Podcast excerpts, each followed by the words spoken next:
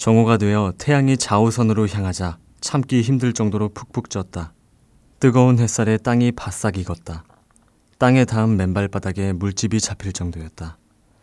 나는 외투나 모자도 없이 맨머리로 이글거리는 햇살을 고스란히 맞았다. 굵은 땀방울이 얼굴 위로 흘러내려 빈약한 옷가지를 흠뻑 적셨다. 바로 울타리 너머로는 복숭아 나무들이 잔디 위로 서늘하고 상쾌한 그늘을 들이우고 있었다. 지금 서 있는 이글거리는 5분 안에서 저 나뭇가지 아래 그늘로 자리를 옮길 수만 있다면 남은 평생 노예 생활을 하라고 해도 기꺼이 받아들이고 싶은 심정이었다. 하지만 나는 아직 밧줄에 꽁꽁 묶여 있었고 목에는 올가미가 걸려 있었으며 티비츠와 그의 동료들이 놔두고 간 그 자리에 서 있었다. 너무 꽁꽁 묶여 있어 한 발짝도 움직일 수가 없었다. 직조소 건물 벽에 기댈 수만 있다면 그야말로 호사가 따로 없을 텐데. 직조소까지는 고장 6미터 거리밖에 되지 않았지만 내가 가기에는 너무 멀었다. 눕고 싶었지만 그랬다가는 다시 일어날 수 없을 거라는 것을 알았다. 땅바닥이 절절 끓고 있어서 누워봐야 더 힘들어질 뿐이었다.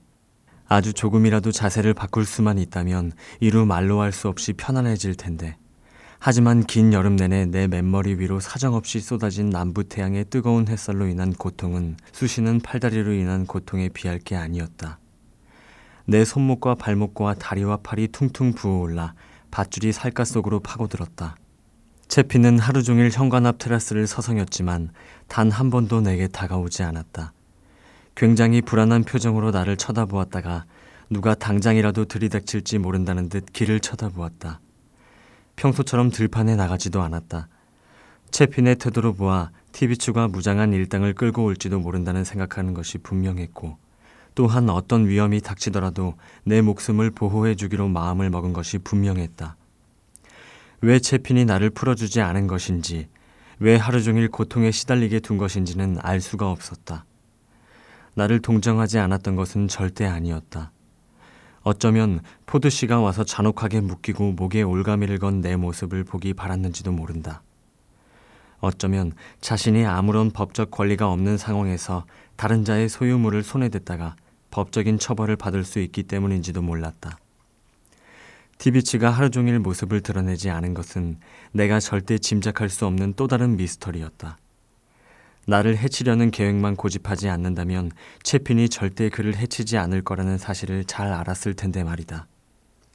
후에 로슨이 내게 이야기해 주었는데 존 데이비드 체니의 농장을 지나다가 그 셋을 보았고 그들이 고개를 돌려 노새를 타고 달려가는 로슨을 쳐다보더라는 것이다. 아마도 티비츠는 로슨이 채핀 감독관의 심부름으로 이웃의 농장주들을 찾아가 도움을 청하려 한다고 생각했던 모양이다. 따라서 그는 신중함이 진정한 용기라는 주의에 따라 계속 몸을 숨기고 있었던 것이 분명하다. 하지만 이 비겁하고 사악한 폭군을 지배한 동기가 무엇이었는지는 중요하지 않다. 나는 여전히 정오의 햇살 아래서 고통으로 신음하며 서 있었으니까. 해가 뜬 후로 한참 동안 나는 빵 한 조각 먹지 못한 터였다. 고통과 갈증, 허기로 의식이 점점 혼미해졌다. 딱 한 번 해가 가장 뜨거운 때에 레이첼이 감독관의 심기를 거스르는 게 아닌지 두려워하며 조심스럽게 내게 다가와 내 입술에 물컵을 대주었을 뿐이다. 그 소박한 여인은 그 달콤한 물에 내 마음에 솟아난 축복의 말을 듣지 못했으며 설사 들었다고 해도 이해하지 못했을 것이다. 레이첼은 그저 아이고 플랫 안쓰러워서 이걸 어째 하고는 서둘러 다시 부엌으로 돌아갔다. 그날따라 태양이 하늘 위를 얼마나 천천히 움직이던지, 그날따라 햇살이 어찌나 강렬하고 뜨겁게 내리쬐던지, 적어도 내게는 그렇게 느껴졌다. 당시 내 어지러운 머릿속에 넘쳐 흐른 수많은 생각들은 굳이 이야기하지 않겠다. 그 하루 내내 주인이 옷을 입혀주고 먹여주고 채찍질을 해주고 보호해주는 남부의 노예가 북부에서 자유인으로 사는 흑인보다 더 행복하다는 생각은 단 한 번도 하지 못했다고 이야기하는 것으로 충분할 것이다. 나는 그 후에는 그런 생각을 해본 적이 단 한 번도 없다. 하지만 북부에 사는 자애롭고 선량한 사람들 중에서도 그건 나의 일방적인 의견일 뿐이며 진지하게 좀 더 확인해 볼 필요가 있다고 선언하는 사람들이 많다. 아, 그들은 나처럼 노예 생활의 쓴맛을 본 적이 없다. 해가 질 무렵 포드가 입에 거품을 문 말을 타고 마당으로 들어오는 걸 본 순간 내 심장은 무한한 기쁨으로 뛰었다. 포드는 문 앞에 나온 채핀과 잠시 이야기를 나눈 다음 곧장 내게 다가왔다. 불쌍한 플랫, 이런 꼴을 당하다니. 그의 입술에서 나온 말은 이것뿐이었다. 나는 말했다. 하느님 감사합니다. 하느님 감사합니다. 주인님이 드디어 와주시다니. 포드는 주머니에서 칼을 꺼내 내 손목과 팔 발목에서 밧줄을 분연히 끊어내고 내 목에 걸린 올가미도 빼냈다. 나는 걸음을 옮기려 했으나 술 취한 사람처럼 비틀거리다가 바닥에 털썩 무릎을 꿇었다. 포드는 나를 다시 홀로 두고 재빨리 저택 쪽으로 발걸음을 옮겼다. 포드가 테라스에 들어섰을 때 티비츠와 두 동료가 말을 타고 마당 안으로 들어왔다. 긴 대화가 이어졌다. 그들의 목소리가 들렸다. 포드의 온화한 목소리가 티비츠의 성난 목소리와 뒤섞여 있었지만 무슨 이야기를 하는지는 알아들을 수 없었다. 마침내 티비츠 일행 셋은 그리 기분 좋지 않은 표정으로 다시 떠났다. 나는 포드에게 일할 의지가 넘친다는 것을 보여줄 생각에 직조소에서 하던 일을 계속해서 하려 했지만 힘없는 손은 망치를 제대로 쥐지 못했다. 어둠이 내려앉자 나는 오두막으로 기어들어가 누웠다. 온몸이 통통 붓고 쑤셔서 조금만 움직일라 치면 견디기 힘든 통증에 밀려왔다. 곧 밭일을 나갔던 일손들이 돌아왔다. 로슨을 뒤따라 나갔던 레이첼이 그날 일을 이야기해준 모양이었다. 엘리자와 메리가 내게 베이컨 한 조각을 구워 주었지만 입맛이 하나도 없었다. 그러자 이번에는 옥수수 빵을 굽고 커피를 끓여 주었다. 내가 먹을 수 있는 것은 그게 전부였다. 엘리자는 나를 위로해주며 아주 상냥하게 돌봐주었다. 얼마 지나지 않아 오두막 안에는 노예들로 가득 찼다. 다들 내 주위로 몰려들어 아침에 티비츠와 있었던 일에 대해 그날 일어난 모든 일에 대해 꼬치꼬치 캐물었다.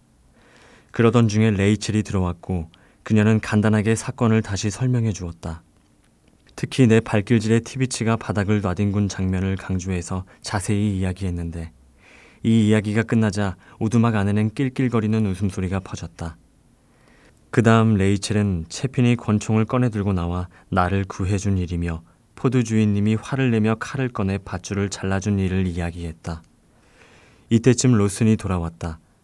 아이는 파인우즈에 다녀온 이야기를 한껏 늘어놓았다. 갈색 노새가 빛보다 더 빠르게 달렸노라. 자기가 달려가자 다들 눈이 휘둥그레지더라. 포드 주인님이 당장에 말을 타고 나오셨노라. 자기가 플랫은 훌륭한 깜둥이며 죽여서는 안 된다고 이야기했노라. 그러고는 아주 은근하게 이 세상에 오늘 자기가 갈색 노새를 타고 달린 것처럼 길 위에서 파란을 일으키거나 존 길핀처럼 대단한 묘기를 부릴 수 있는 자는 아무도 없을 거라고 자랑하는 것으로 마무리를 지었다. 이 친절한 동료들은 내게 아낌없이 동정의 말을 쏟아냈다. 티비츠가 냉혹하고 잔인한 남자이며 포드 마나님이 나를 다시 되찾아갔으면 좋겠다고 했다.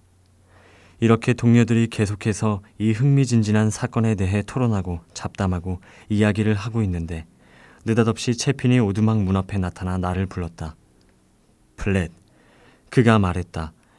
오늘 밤은 저택 바닥에서 자도록 해. 담요 가지고 와. 나는 서둘러 자리에서 일어나 담요를 들고 그를 따라 나섰다. 저택으로 가는 길에 채피는 티비치가 아침이 밝기 전 다시 돌아와 나를 죽이려고 할지도 모른다고 설명했다. 백여 명의 노예가 보는 앞에서 티비치가 내 심장을 찌른다 해도 루이지애나의 법률에 따라 노예들은 절대 티비치에게 불리한 증언을 할 수 없는 처지였다. 나는 12년의 노예 생활 동안 처음이자 마지막으로 허락된 호화로운 휴식처인 저택 바닥에 몸을 뉘었다. 채핀이 일어나 창밖을 내다보았지만 보이는 것은 아무것도 없었다. 마침내 걔도 잠잠해졌다. 채핀은 방으로 돌아가며 말했다. 플랫, 분명 그 불안당 같은 자가 이 근방을 살금살금 돌아다니고 있을 거야. 만약 걔가 다시 짓거든 날 깨워. 나는 그러겠다고 약속했다. 한 시간 혹은 그 이상이 지났을 때쯤 걔가 다시 떠들썩하게 정문 앞으로 달려갔다가 다시 돌아오며 미친 듯이 지저댔다. 내가 굳이 부르러 가지 않았는데도 채핀이 일어나 나왔다. 이번에는 테라스로 나가 한동안 그 앞에 서 있었다. 하지만 보이는 것은 아무것도 없었고 걔는 다시 계집으로 돌아갔다. 그날 밤에 다시 그런 일은 없었다. 하지만 나는 엄청난 고통과 언제 닥칠지 모르는 위험에 대한 두려움 때문에 제대로 잠을 잘 수 없었다. 티비치가 그날 밤 실제로 농장에 돌아왔는지 내게 복수할 기회를 노렸는지는 그 자신만이 알 것이다. 하지만 나는 그때 티비치가 그곳에 있다는 강한 느낌이 들었다. 좌우지간 티비치는 사람을 죽이고도 남을 위인이었다. 용감한 남자의 말에 위축되어 도망치기는 했지만 언제라도 방심하고 있거나 무력한 희생자를 공격하고도 남을 위인이었다. 그리고 나중에 이 의심은 현실이 되었다. 아침이 되어 날이 밝자 나는 제대로 쉬지도 못한 아프고 지친 몸을 일으켰다. 그러면서도 오두막에서 메리와 엘리자가 차려준 아침 식사를 먹은 후에 직조서로가 하루의 일을 시작했다. 여느 감독관들과 마찬가지로 아침에 눈을 뜬 즉시 안장을 채우고 굴레를 씌워 준비해 놓은 이건 역시 노예의 일이었다. 말에 올라 들판으로 나가는 것이 채핀의 일과였다. 하지만 이날 아침 채핀은 직조서로와 티비치의 낌새를 아직 보지 못했냐고 물었다. 내가 보지 못했다고 대답하자 채핀은 그자가 영 꺼림칙하다고 한마디 했다. 그자에게는 나쁜 피가 흐른다고 그자를 예의 주시하지 않으면 언젠가 내가 마음 놓고 있을 때 내게 못된 짓을 할 것이라고. 채핀이 이야기를 하는 사이에 티비치가 말을 타고 들어와 말을 메어 놓은 뒤 집 안으로 들어갔다. 포드와 채핀이 옆에 있어 두렵지 않았지만 그들이 언제고 내 곁에 있어줄 수는 없는 노릇이었다. 아, 그때 노예라는 멍해가 나를 얼마나 무겁게 짓눌렀던가. 매일같이 노약에 시달리며 학대와 욕지거리와 조롱을 견디며 딱딱한 바닥에서 잠을 자고 거칠기 짝이 없는 빵 쪼가리를 먹어야 할 처지라니 그뿐인가? 앞으로 끝없는 두려움에 떨며 피해 굶주린 자의 노예로 살아야 하는 게 아닌가? 왜 나는 어릴 때 죽지 않은 것일까? 왜 하느님께서 내게 사랑하고 살아갈 아이들을 주시기 전에 죽지 않은 것일까? 그랬더라면 이러한 불행과 고통과 슬픔을 겪지 않았을 텐데. 나는 간절히 자유를 바랐다. 하지만 노예의 사슬이 나를 묶고 있었고 그 사슬에서 벗어날 수 없었다. 그저 슬픈 눈으로 북쪽을 바라보며 나와 자유의 땅 사이에 놓인 수천 킬로미터의 거리를 생각하는 수밖에 없었다. 자유인이자 흑인인 내가 건널 수 없는 거리였다. 30분 후에 티비치가 직조서로 건너와 날카로운 눈으로 나를 쏘아보더니 아무 말 없이 뒤돌아섰다. 오전 내내 티비치는 저택 테라스에 앉아 신문을 읽고 포드와 이야기를 나누었다. 저녁 식사 후에 포드가 파이누즈로 떠났고 나는 농장을 떠나는 그의 뒷모습을 실로 안타깝게 바라보았다. 그날 하루 동안 한 번 더 티비츠가 내게 다가와 몇 가지 명령을 내린 후 돌아갔다. 그 주 안에 직조소가 완공되었다. 그동안 티비츠는 나를 괴롭힐 기미를 전혀 보이지 않았고 완공된 후에는 나를 피터 테너 댁에 고용살이를 보냈다.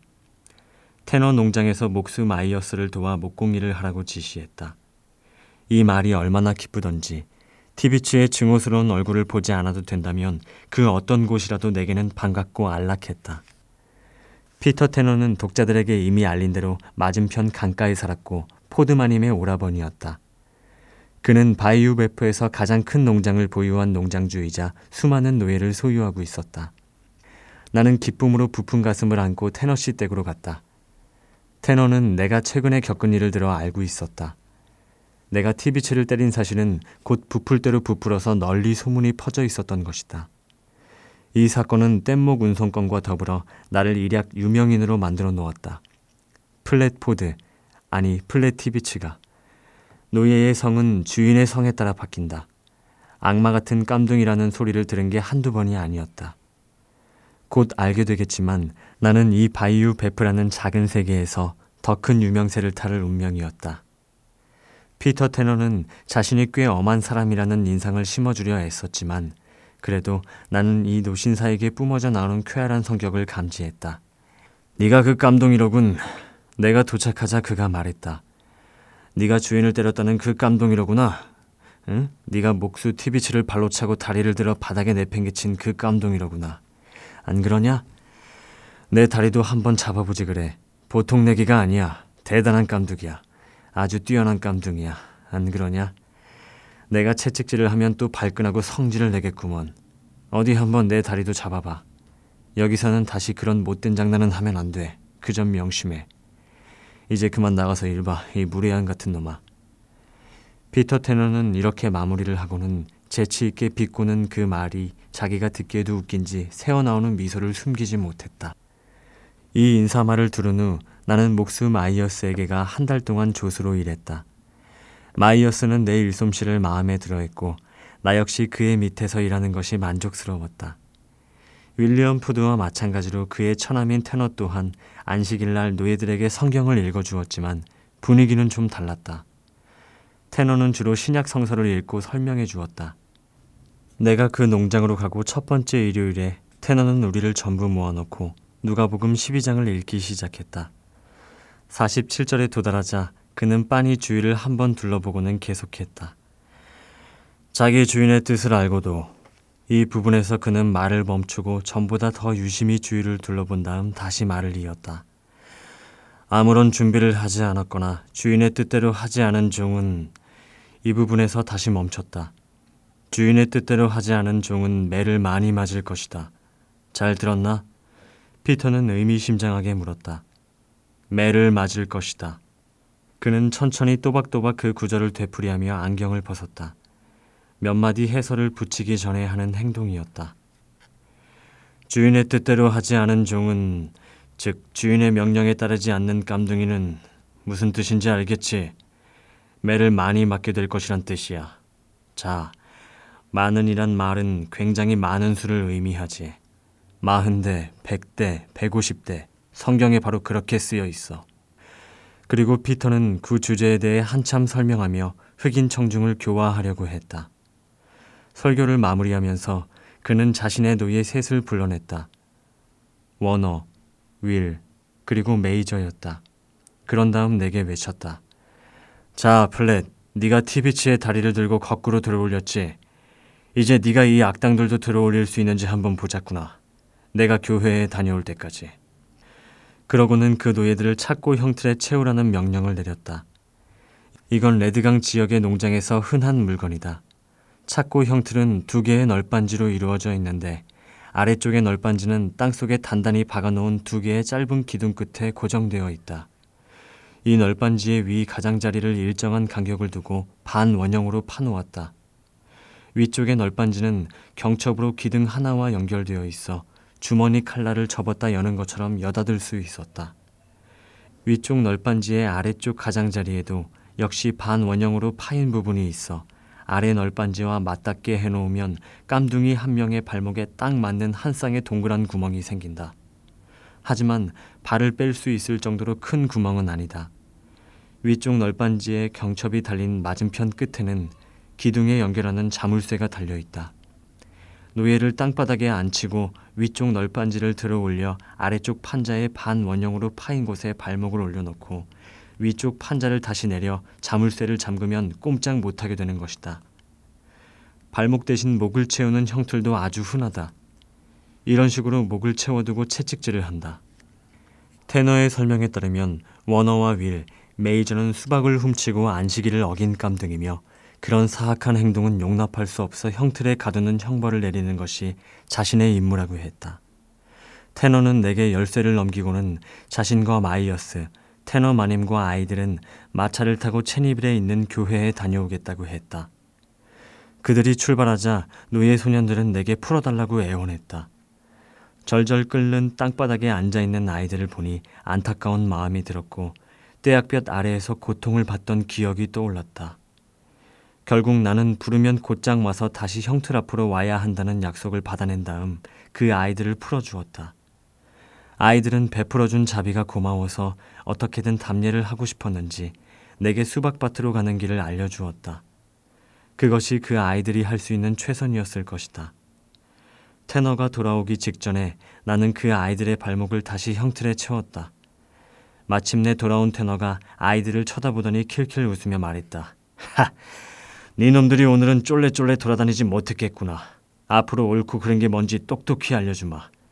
다시는 안식일에 수박을 먹지 못하게 해주마. 이 안식일을 어기는 깜둥이 녀석들아. 피터 테너는 자신이 교회의 집사로서 종교 규율을 엄격히 지켰다며 의수됐다. 이제 이런 가벼운 이야기는 여기서 끝이 난다. 앞으로 이어질 이야기는 티비추 주인님과 두 번째로 다툼을 하고 광활한 파쿠들이 늪으로 도주하게 되는 더 심각하고 무거운 이야기가 될 것이다.